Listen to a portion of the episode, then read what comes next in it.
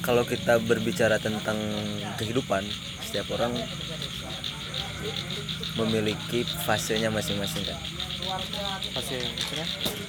Ya maksudnya perjalanan hidup yang masing-masing. Hmm. yang menuntut mereka untuk terus selalu menjadi lebih baik berkembang mencapai tujuan dan lain sebagainya. Cuman aku pengen tanya nih kira-kira di fase sekarang ini apa yang sudah kau pelajari?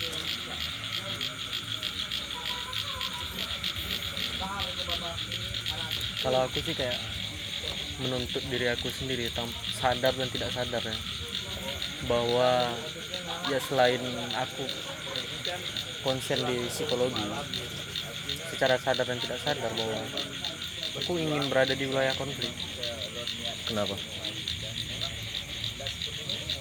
karena pembelajaran yang aku dapat dari situ itu benar-benar murni tanpa setting gitu.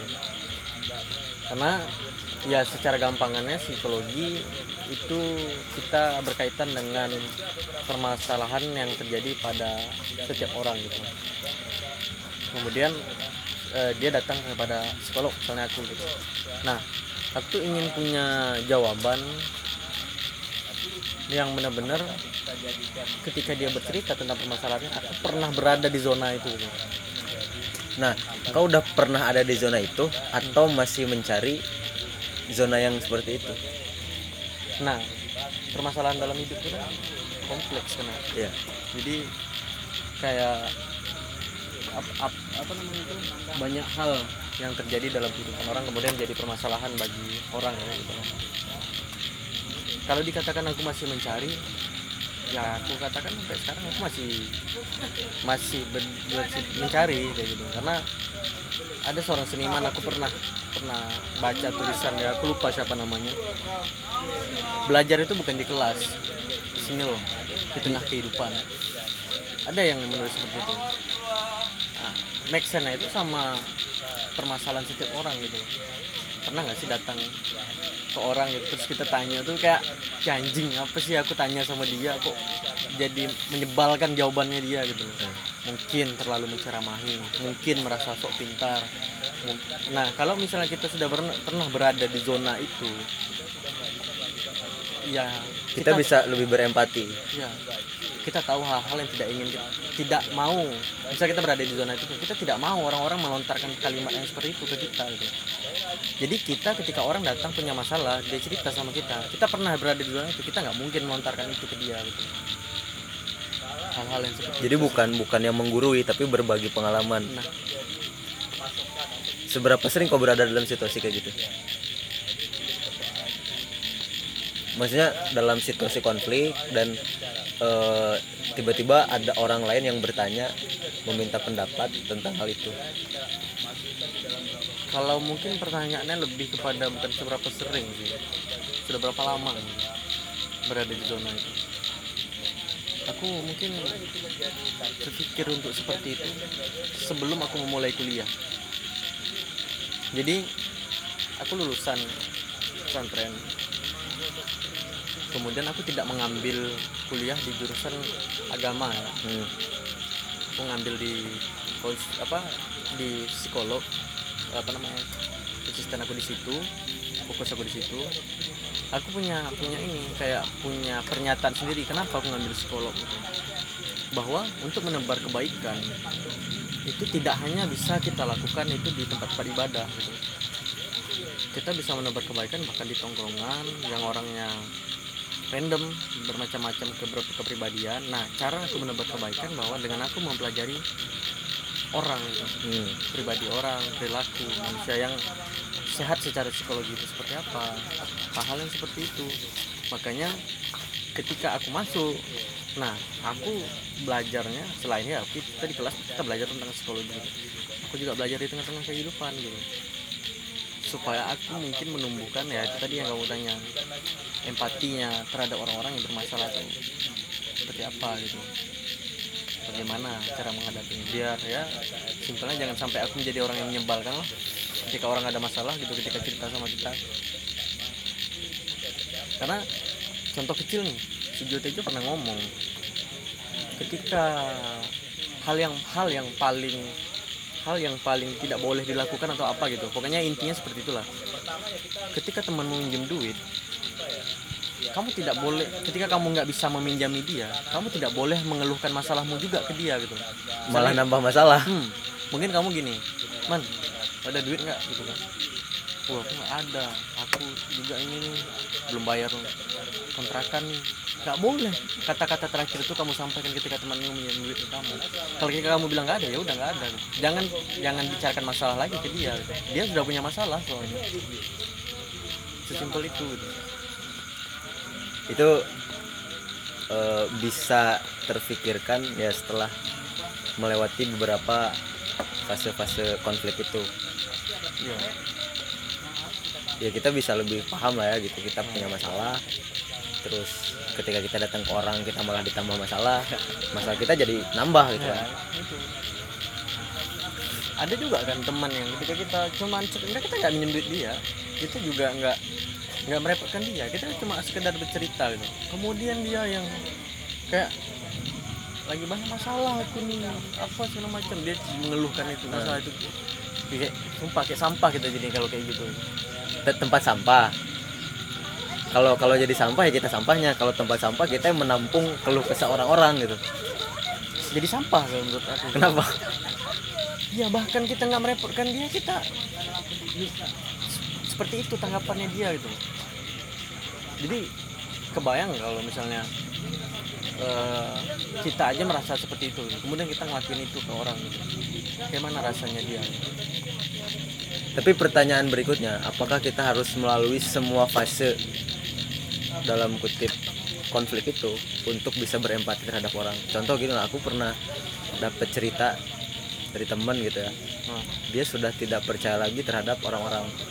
Dalam arti gini ketika dia menganggap bahwa dia itu adalah sahabat orang lain dan orang lain itu sahabatnya dia. Hmm, dia melakukan sesuatu hal yang ya sangat luar biasa lah gitu. Tapi ketika dia yang butuh butuh bantuan orang lain yang ada di sekitarnya dia tidak e, merasakan orang lain melakukan hal yang sama terhadapnya. Akhirnya dia masa bodoh gitu. Nah makanya aku sampai punya punya kata-kata itu teman yang baik itu adalah ketika kita tidak merasa menemani dan kita tidak merasa ditemani. Karena apa? Kamu aku ketika menjadi teman baik itu bahwa ini aku lagi ada masalah gitu. terus ada teman aku dia yang menemani aku melewati masalah itu. Dan kita punya punya label itu gitu. Atau dia yang mendeklarasikan dirinya oh akulah yang nemenin kau. Menurut aku itu bukan teman yang baik karena karena dia masih hitung-hitungan. Hmm, kamu pernah nggak sih punya teman yang mungkin dalam berapa bulan atau berapa tahun kamu nggak ketemu dia gitu? Tapi ketika kamu ketemu dia lagi kamu bebas melakukan apa pun dan dia juga seperti itu ke kamu tanpa ada ih kayak dia udah berubah nih. Nah, tanpa menghormati itu gitu. Pernah nggak sih punya teman yang gitu? ada. Nah menurut aku tuh itu yang yang menjadi ya terserah dia udah berbeda apa namanya itu misalnya dia dulu punya kebiasaan begadang terus sekarang dia nggak kuat begadang nah itu terserah gitu. Tapi ketika kita ketemu dia dan kita sama-sama on fire nih misalnya kayak gitu. Kita nggak ngerasa apa ya? Ada ada perbedaan yang signifikan itu yang membata yang akhirnya membatasi. Batasi itu. Cuman ya berapa banyak orang sih yang bisa berpikir kayak gitu. Maksudnya ketika aku punya pemikiran kayak gitu dan aku cuman sendiri dalam lingkungan pertemanan aku jatuhnya ya aku bakal dimanfaatin sama orang banyak gitu, sama orang di sekitar aku. Pada akhirnya ya capek juga. Gitu. ketika aku butuh sesuatu ya aku akan merasa sendiri gitu. Nah makanya aku muncul perkataan itu tidak merasa menemani dan ditemani. Bahwa kita melakukan apa pun itu untuk teman itu kayak mana ya? Itu bukan sesuatu hal yang patut kita hitung gitu. Nah, patut kita bahwa oh ya aku udah bantu dia loh di posisi ini jadi hal yang seperti itu gitu. Bahwa kayak aku bantu dia sebenarnya dia yang berbuat gitu loh. Iya. Kamu nggak maksud aku? Iya. dia yang berbuat tapi melalui aku gitu. Jadi kita sama sekali nggak merasa jangan beranggapan kita punya peran nah. untuk membantu dia melewati masalahnya. Iya hal-hal kayak gitu. Cuman kalau dibalik gitu ketika kita emang bener-bener butuh bantuan Nah, dan tidak ada yang menolong kita apakah kita berhak atau maksudnya patut nggak untuk ke- merasa kecewa terhadap orang-orang yang kita anggap sebagai orang terdekat? Aku dulu pernah ditanyain sih sama teman waktu aku naik gunung dia bilang kenapa manusia itu punya sifat kecewa? Nah. karena ada harapan. Nah. Kalau menurut aku sih gitu. Kalau kita tidak punya harapan kita nggak akan pernah kecewa. Nggak akan pernah kecewa. Makanya Kak Nun pernah bilang siapkanlah dirimu pada hal-hal yang sangat kamu tidak inginkan untuk terjadi dalam dirimu. Tapi persiapkan itu gitu. mungkin kecewa bisa kita kesampingkan. Kita punya rasa itu tapi bisa kita kesampingkan. Tapi lebih kayak oh oke ini pelajaran yang aku dapat. Hal-hal yang positif. Bukan berarti ketika kita udah minta tolong sama orang terus kita, orang tuh nggak bisa nolong kita kayak ngerasa bahwa aku punya masalah ya aku sendiri aja. Nggak juga seperti itu gitu. Oh mungkin masalah yang seperti ini tidak cocok sama dia. Atau dia juga lagi ada masalah. Padahal sebelum sebelumnya dia bantu kita gitu. iya kayak aku juga pernah ngerasa kayak misalnya untuk membicarakan sesuatu hal ya misalnya gini lah. Eh aku mengklasifikasikan teman-teman aku itu dia basicnya apa dia bisa membantu kita dalam hal apa dia bisa menjadi teman cerita kita dalam hal apa.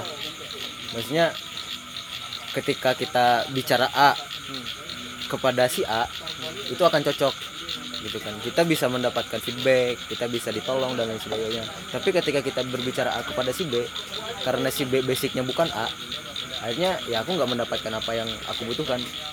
Kalau kalau kayak gitu kira-kira eh, sudah cukup bijak belum dalam memposisikan diri kita dalam lingkungan pertemanan. Aku pernah baca eh, sebuah tulisan apa ya bahwa eh, ses- pribadi yang baik itu adalah mereka yang bisa beradaptasi. Maksudnya? Jadi kita sudah sudah paham terhadap eh, lawan bicara kita. Paham dalam artian bukan kita benar-benar tahu seluruhnya gitu. Jadi ketika kita bicara hal ini kemudian misal tadi konteksnya A dan B gitu. misalnya yang A kita ngomong itu sesuai.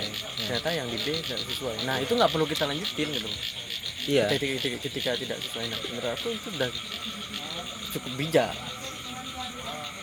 karena sesuai apa yang eh, ya kapasitas teman kita yang itu dengan permasalahan kita yang sampaikan tapi aku tadi baca di di Instagram Salahuddin Al Ayubi itu pernah pernah berdoa apa pernah mengatakan aku lupa apa pernah menyuruhkan "Eh, aku meminta kebijaksanaan kepada Tuhan Tuhan Hmm. memberikan aku masalah Ya. dia bilang gitu. jadi eh, kita akhirnya harus menjadi orang yang sadar bahwa di dalam kehidupan itu semua bisa semua bisa tidak sesuai harapan gitu jadi ambillah hal-hal positif sesederhana mungkin kalau menurut aku nih Hmm. sampai pada akhirnya aku ngambil hal positif naik gunung nih contohnya aku udah puas naik gunung ketika aku bisa makan mie di gunung Hmm. Sesimpel itu gitu. Karena nggak kan orang kan aku harus sampai puncak. Aku harus dapat foto bagus. Kalau menurut aku itu hal yang sulit kalau menurut aku gitu. Bisa aja cuacanya mendung gitu kan. Atau ya ada berbagai permasalahan. Nah, jadi ya kalau menurut aku cukup bijak ketika aku mempunyai keputusan seperti itu. Karena ya mungkin aku sudah mengalami naik gunung udah beberapa kali gitu. Kemudian aku ketemu dengan hal kayak cuaca nggak mendukung.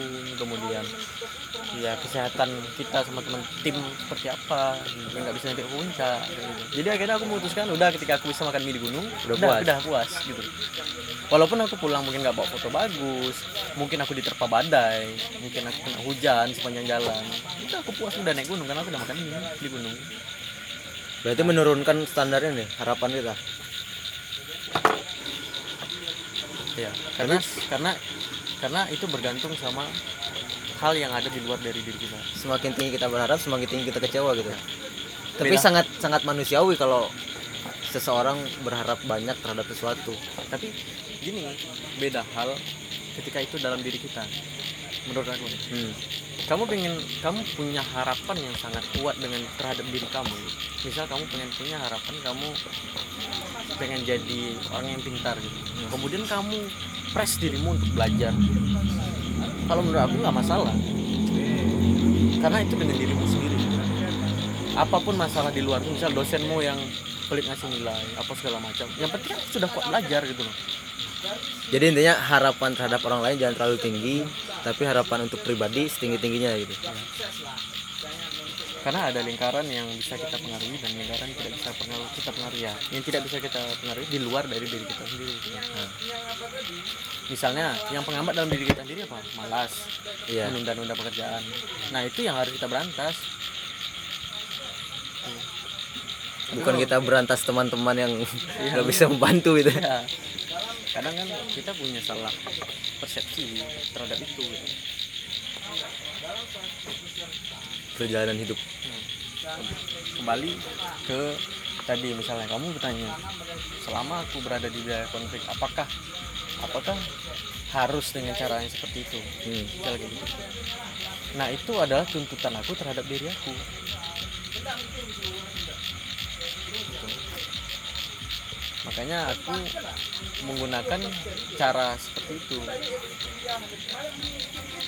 mungkin kamu punya cara lain